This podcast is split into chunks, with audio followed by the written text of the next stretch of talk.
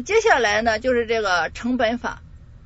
呃，那么成本法呢，上来首先就介绍成本法的含义。呃，它呢是先分别求取估价对象，那么在估价时点时候的这个重新构建价格呃和折旧。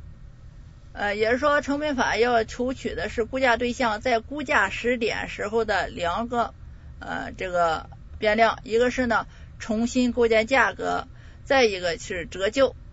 然后呢，将这个重新构建价格减去这个折旧，就得出来了估价对象的客观合理价格或者价值。这样的方法我们就称作成本法。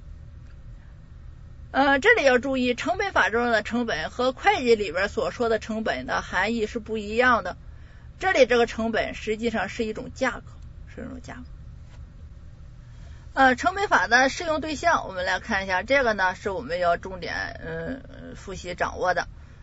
呃，我们说成本法适用于哪些个这个物业呢？适用于新进开发建设的。太老了的话，这个成本法在调整的时候呢，调出来就不太准。呃，所以呢，适用于什么呢？新进开发建设，或者呢可以假设重新开发建设，或者是计划开发建设的这种物业。都可以呢，采用这种成本法来进行估价。啊，成本法特别适用于什么呢？那些既没有收益，又很少在市场上发生交易的这种物业。你比如说学校啊、图书馆啊、体育场馆啊、医院、行政办公楼、军队的营房、公园等等供应公益的这种物业。一般的这时候，它很少发生交易，又没有的什么收益。所以呢，都要采用这种成本法来估价。比如说像这里说的，或还有呢，除此之外，还有化工厂啊、钢铁厂啊、发电厂啊、油田啊、码头啊、机场啊等等。那么它呢，具有独特的设计，或者是只对针对个别用户的这种特殊需要而开发建设的这个物业。那么这种物业通常也是呃，那收益不太确定，而且呢，我们说的它的也很少发生交易。所以呢，也采用这种成本法来估价。再一个，单纯的建筑物通常呢也是采用成本法来估价的，而不包括土地。那么单纯的建筑物也可以采用成本法来估价。再一个，在物业的这个保险，还有呢其他一些个损害赔偿的这个过程中，那么往往呢也是采用成本法来估价的。呃，接下来呢就是这个成本法的估价的这个操作步骤。呃，成本法估价的这个操作步骤呢，我们说也是分成四步，也是分成四步。第一步呢，就是要搜集有关物业开发建设的一些个成本啊、税费啊、利润啊等等这方面的资料。呃，第二步就是根据你搜来的资料，要测算一个物业的重新构建价格。第三个要测算一下它的折旧。第四个就是求取叫计算价格。呃，前边呢市场法叫比准价格，这里要注意成本法的时候要求取的是计算价格。这是呢成本法的一个概述。接下来我们看物业价格的构成这一部分呢，也是要求掌握的，也是说我们在理解的时候呢，要理解的更深一些。就是说物业价格的构成，嗯，要求要掌握的内容。呃，那么物业价格的构成呢？根据你不同的这个开发经营的这个跟经营方式不一样的话呢，价格构成实际上是不一样的。我们教材上呢以什么呃为例来举它的价格的构成呢？就是以取得物业开发用地进行房屋建设，然后销售所建成的商品房为例来看物业价格的构成，不是出租，就是盖完了之后我就卖。呃，那么这时候呢，我们说这个物业的价格构成呢，应该包括这样几大部分。一个是土地取得成本，再一个是开发成本，再有管理费用、投资利息、销售费用、销售税费、开发利润，这样几大七大项。这个我们首先从总体上应该把握住啊，应该包括这么七大项。接下来依次我们来看，首先呢就是土地取得成本，呃，那么这里呢我们说呃是指呢物业开发用地所必须的一些费用。税金等等，呃，那么我们说，在完善成熟的物业市场情况下呢，土地取得成本一般呢是由购置土地的价款和呢在购置土地的这个过程中，应该由开发商或者作为买方所缴纳的税费来构成的，比如说契税啊、教育手续费啊等等来构成的，这就是土地取得成本，包括两大部分，一个是土购置土地的价款，再一个交的税费来构成。至于下边三种情况呢，我们简单看看就可以。就是说，在目前情况下呢，如果你这个土地是通过征收农地取得的，征收农农业用地来取得的，那么这个土地取得成本就包括呃农地征收中征收的过程中发生的税呃费用，你比如说有一些要补偿，对吧？补偿给农民的一些费用，还有呢土地使用权出让金。再一个，如果是通过城市房屋拆迁取得的。那么就要包括拆迁中发生的一些个费用，对吧？人们搬家呀，一些个损失、物工损失等等，还有再加上土地使用权出让金。再一个，通过市场购买取得的，那么这时候就包括购置的这个价款加上税费就可以了。呃，这是土地取得成本。接下来呢，这个就是开发成本了。这一块呢，我们要重点看一下。呃，这个里边包括的内容比较多，比较碎，所以呢，我们要特别重点看一下这个。就是开发成本，是指呢在取得的物业开发用地上进行基础设施和房屋建设，呃这样两个工程所必须的直接费用、税金等，这是呢开发成本。一个是要进行基础设施的建设，一个房屋的建设所必须的直接费用啊、税金啊等等。那么在理论上呢，一般的呢可以把房开发成本呢划分成土地开发成本，还有建筑呃建筑物的建造成本，这是理论上一般分成这样两大块。但是在实际中呢，开发成本呢主要是包括下面几项，我看呢总共呢应该是这么五项，一个叫做勘察设计和前期工程费，一个呢叫做基础设施建设费，第三个呢叫做房屋建筑安装工程费。呃，第四个呢叫公共配套设施建设费，第五呢就是开发建设过程中的税费，啊，这样五大部分，这都属于这属于呢开发成本，开发成本。具体的呃每一个开发成每一种开发成本呢，它包括的内容我们也要注意一下。比如说勘察设计和前期工程费应该包括哪些个？我们要注意，应该包括可行性研究、工程勘察、规划及建筑设计。然后呢，施工中的五通一平，也就是说通水、通电、呃通路、通信，这里说了四通，当然还有其他的等等。那么呢，呃这些个平整场地，呃这样的呃等前期工作所发生的费用，所发生的费用。呃这里呢，除了这个之外，还有呢就是这个基础设施建设费了。呃，那么这个基础设施建设费呢？呃，就是在现场呢，所包括的道路啊、供水供电啊、呃、通信啊、燃气啊、热力啊等等这些个设施的这个建设费用。呃，如果呢，我们说取得的这个物业的开发呃这个用地是一个熟地，是一个熟地，那么这样的话，这个基础设施这些个最基本的这个基础设施，实际上是这里是我们所说的呃七通一平啊、五通一平等等，那么这些个我们说的这些费用呢？呃，那么这时候呢，呃，就应该包含在土地取得成本，就不含在这儿了。如果你是一个生地的话，那么就应该包含在这里。呃，这是呢，在这一部分。呃，另外呢，就是房屋建筑安装工程费。房屋建筑安装工程费呢，我们看到它包括呢，应该就是呃，建造房屋及其附属工程所发生的一些个呃土建工程费用。土建工程费用无非就是结构啊、建筑啊，特殊装装饰装修的这个工程费。再一个安装工程费，就是安装设备，呃，这个一些个设备设施的这些费用。这是呢，我们说房屋建筑安装工程费，实际上就是包括两大部分费用，一个是土建工程费用，再一个是什么安装工程费用。这是呢这个建筑安装工程费。再一个呢，就是公共配套设施建设费，指的是什么呢？呃，就是。呃，所需要的非营业性的公共呃配套设施的建设费用，你比如说，在这住宅小区里边，可能得需要有居委会啊、派出所啊、托儿所、幼儿园、公共厕所、停车场等等，呃，那么这些个公共配套设施的建设费，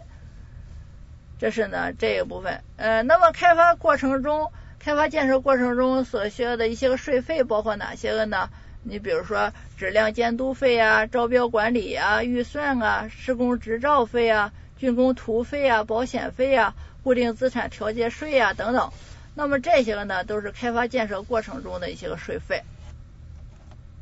这是开发成本这一部分的内容是比较多的，也是很重要的，需要大家呢要注意一下。接下来这个管理费用，呃，管理费呢就是为组织和管理这个物业开发经营活动所必须的一些费用，比如说物业开发商的一些人员工资啊、及其福利费啊、办公费啊、差旅费啊等等。它通常呢一般就总结成土地取得成本和开发成本之和的一定的这个比率来进行计算，这是管理费用。呃，再一个呢，我们说就是这个投资利息了。呃，这里呃要注意，呃，那么会计上的财务费用里边呢也有这个利息，那一个般呢就是贷款的一些利息。那么这里这个投资利息呢和那贷款利息呢还不太一样，呃，它包括呢一般的我们说这个土地取得成本、开发成本和管理费用的呃这样的利息，也就是说前面那三项的这个利息。啊，我们说无论呃他们的这个这些个成本的这些利息，无论是来自于这个借贷资金还是自有资金，我们说都应该计算利息。财务上的那个就是借贷资金就算利息就行了，但是我们这里要注意，不论这些资金你是来自于呃自有资金还是贷款，都应该算作利息的。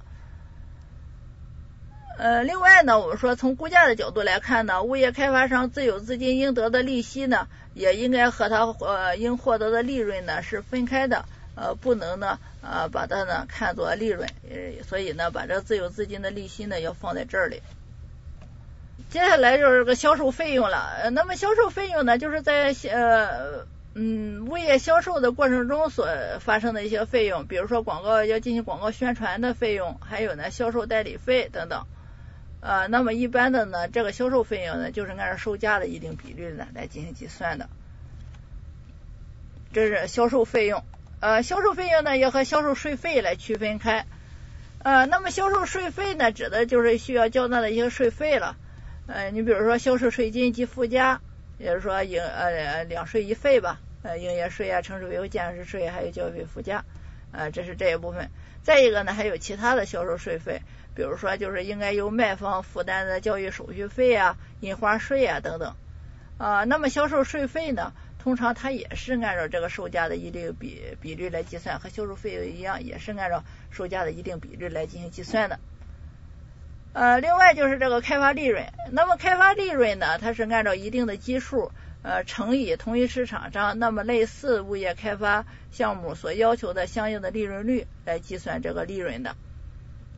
比如说呢，计算基数取土地成本和这个开发成本之和，那么这时候应该乘以我们叫做直接成本利润率来进行计算。如果呢你计算基数取那土地取得成本、开发成本、管理费用和销售费用之和，那么这时候呢应该乘以投资利润率啊来进行计算的。所以呢，你的计算不同，呃计计算的基数不同的话呢，相应的这个利润率采用的也就不一样。这是呢我们说的这个开发利润。呃，简单知道这些就可以了。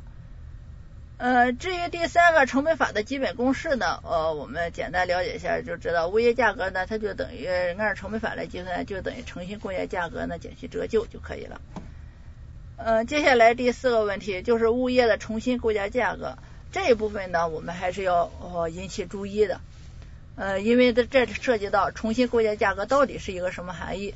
我们说呢，重新构建价格，我们又把它称作另一个名字，要注意叫做重新构建成本，也可以把它叫做重新构建成本。是指呢，假设在估价时点重新取得全新状况的估价对象所必须的支出，或者重新开发建设全新状况的估价对象，那么所必须的支出和利润，呃，这是两种情况。一种呢，呃，我假设重新购买这样一个全新的这个物业的话，我需要的支出，这是一种。另外呢，我不买，我自个儿建，那么自个儿建的话，所必须的支出再加上什么，我应该获得的利润，这是呢对重新构建价格的两种理解，一种是重新购，另外一种是重新自个儿建，这两种，呃，这是重新构建价格它的含义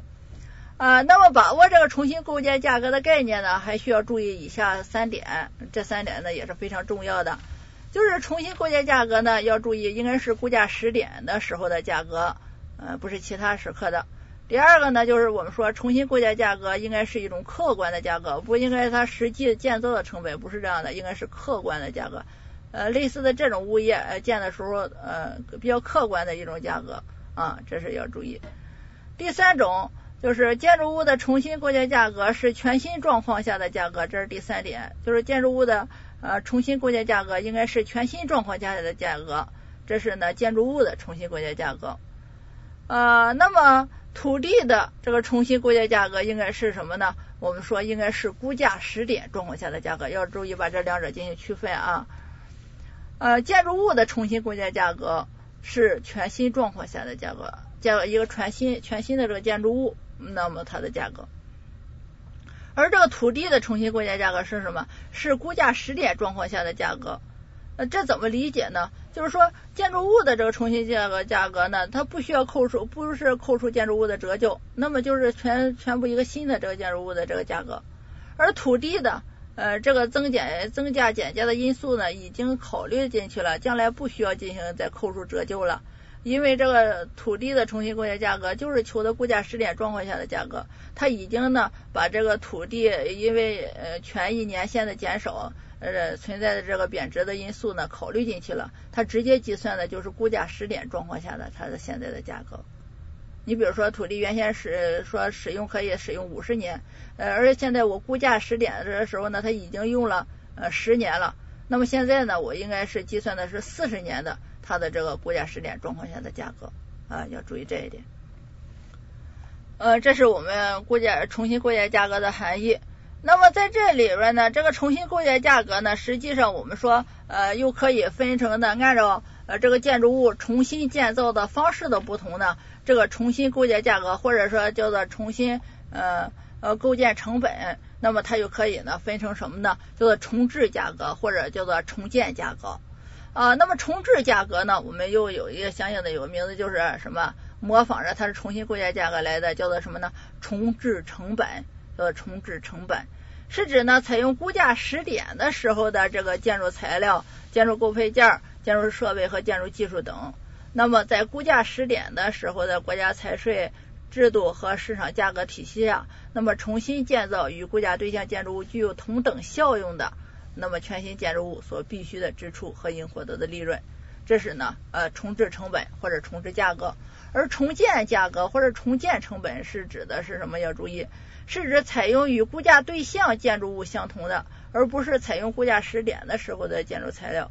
也就是说，上面那个重置成成本，那么这所采用的这个材料呢？可能和原来的这个建筑物的这个材料呢，可能不太一致，这个也可以，只要产生的效用是同等的就可以。但是现在这个重建价格或者重建成本就不一样了，它应该是采用与估价对象建筑物相同的这个建筑材料、建筑构配件、建筑设备和建筑技术等等，在估价时点，当然也是在估价时点时候的国家财税制度和市场价格体系下，那么重新建造呢，与估价对象建筑物相同的这个全新建筑物。呃，前面呢是具有同等效应的，这里这个重建价格或者重建成本呢，是与估价对象建筑物状况完全相同的这个全新建筑物所必须的支出和应获得的利润。那么这样一比较呢，我们就呃能够明显的感觉到，我们说一般的这个重置价格通常是比这个重建价格要怎么样？要低的，要低的。那么一般的有特殊保护价值的建筑物呢，呃，往往呢。呃，都是采用这个重建价格的，而一般的建筑物呢，我们一般的就采用重置价格就可以了。呃，接下来在这成本法里边呢，涉及到的除了这个重新构建价格之外呢，就是要涉及到就是折旧了。所以呢，我们来看一下这个建筑物的折旧，因为土地的折旧的因素呢，也是说它的呃使用这个权益的这个因素呢，都已经呃给它在考虑它的价格的时候都已经考虑进去了。所以接下来呢，我们就看的就是建筑物的这个折旧，没有不存在土地的折旧。那么建筑物的折旧呢，我们看到呢，它的首先就是看到它的概念以及它相应的内容。我们说估价上的这个建筑物的折旧呢，和会计上的建筑物的折旧要注意是有着本质的区别的，是不一样的。估价上的建筑物的折旧呢，我们说是指由于各种原因而造成的建筑物价值的这个损失，价值的损失。而这个会计上的折旧呢，就是按照这我们国家规定的折旧的原则呢，对你这个价值呢，进把对你的历史价值呢，慢慢的进行折就可以了，按照折旧的那个规定来折就行了。但是这里不一样，啊，那么建筑物的折旧应该呢，呃，理论上它应该等于就是建筑物的重新构架价格减去建筑物的市场价值。呃，但是实际上我们这里建筑物我要想求的就是建筑物的市场价值，所以呢，这个公式呢只是一个简单的表述而已呢，并不存在实质性的应用。我们说根据那个造成建筑物折旧的原因的话呢，我们说可以将这个建筑物的折旧呢分为什么呢？呃，物质折旧。功能折旧还有什么呢？叫做经济折旧这样几大类。而且我们说会计上的那个折旧呢，主要在于什么？实际上就是物质折旧的这样一种折旧的计算。而我们这里我们看到，在这个估价上的这个折旧呢，它不只是光单纯的物质折旧，还有功能折旧和经济折旧。呃，我们简单看一下物质折旧。物质折旧呢，是指建筑物在实体上的老化损害所造成的建筑物价值的这个损失。具体的原因呢，有这样几点：一个是自然经过的这个老化，呃，再一个正常使用的磨损，再一个意外破坏的损毁，再一个呢就是延迟维修的这种损坏残存等等。呃，自然经过的老化，就是说你放那儿不用，它慢慢的它自己也老化了，一些金属啊生锈了，对吧？呃，这种自然经过的老化造成物质折旧，在正常使用的过程中的一些磨损、意外破坏、损毁啊、延迟维修造成的损坏残存等等，这种属于呢物质折旧。呃，那么功能折旧呢，我们看到是指呢建筑物在什么方面造成的这个损失呢？要注意有三点，一个是相对缺乏，呃，在功能上的相对缺乏、落后，呃，或者是过剩。所造成的建筑物价值的这个折损，呃折损，呃，那么造成这个建筑物存在功能折旧的这个原因是什么呢？呃，一种呢可能是建筑物设计上的这个缺陷，呃，设计上没有这种功能，或者是过去的建筑这个标准太低了，导致它的功能呢没那么完善。再一个呢，就是人们的消费观念改了。如果消费观念改了，或者是呢建筑技术进步了，呃出现了更好的建筑物等等，那么这样呢都会导致呢发生这种功能折旧。呃，那么这里边提到了，嗯，那么呃功能折旧呢具体的一个呢是功能的缺乏，功能的缺乏，呃就是指的是什么呢？建筑物没有其应该有的这个部件、设备或者说是系统等等。你比如说。呃，住宅没有卫生间、暖气、燃气、电话线路、有线电视等等，或者办公楼没有电梯、没有集中空调、没有宽带等等。那么这种将来我们在计算折旧的时候，就是计算一个叫什么？就是功能折旧，就属于功能折旧了。功能折旧里边的功能缺乏，对吧？呃，再一个呢，功能折旧里边还有另外一个呢，就是个叫功能落后了。呃，这种。是指呢，建筑物已有部件、设备或设施或系统等的，它的标准呢低于正常的标准或者有缺陷，而阻碍其他部件、设施、设备的或者系统等的正常这个运行。你比如说，呃，那么设备或者设施陈旧落后，或者是容量不够，呃，或者建筑式样过时，嗯，内部的空间格局欠缺、欠佳，呃，等等，那么导致的这种功能落后。呃，你比如说原先的这个住宅，那么呢，它的这个客厅都建的比较小，而卧室什么等等别建的不大，而现在呢，我们看到呃正好有个相反的趋势，所以呢，这个功能就不一样，那么存在可能存在功能落后的这种情况。再一个呢，功能过剩，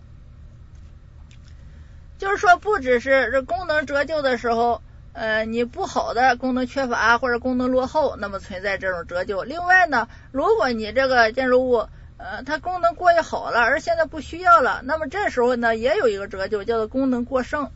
呃，是指呢，建筑物已有部件、设备、设施或者系统等的标准超过了市场要求的标准了。这个不是不不是低于它了，而是超过了市场的标准。呃，但是呢，对物业的贡献价值的这个贡献呢，却不大，小于它的成本。那么这样的话呢，也会使它的物业呢进行要也要进行折旧。你比如说，某幢厂房的层高是六米，但如果呢，当地厂房的标准层高人都是五米，则该厂房超过了一米，人市场上都用不着，都用不着，那么呢，也不会被市场接受。你多建这一米，成本多了，也也不能说你这价格就高，呃，而所花的这个成本呢，我们叫做无效成本，呃，也是需要扣除的。所以呢，这是功能过剩。这是呢我们说的这个功能折旧，包括呢应该有功能缺乏、功能落后或者功能过剩。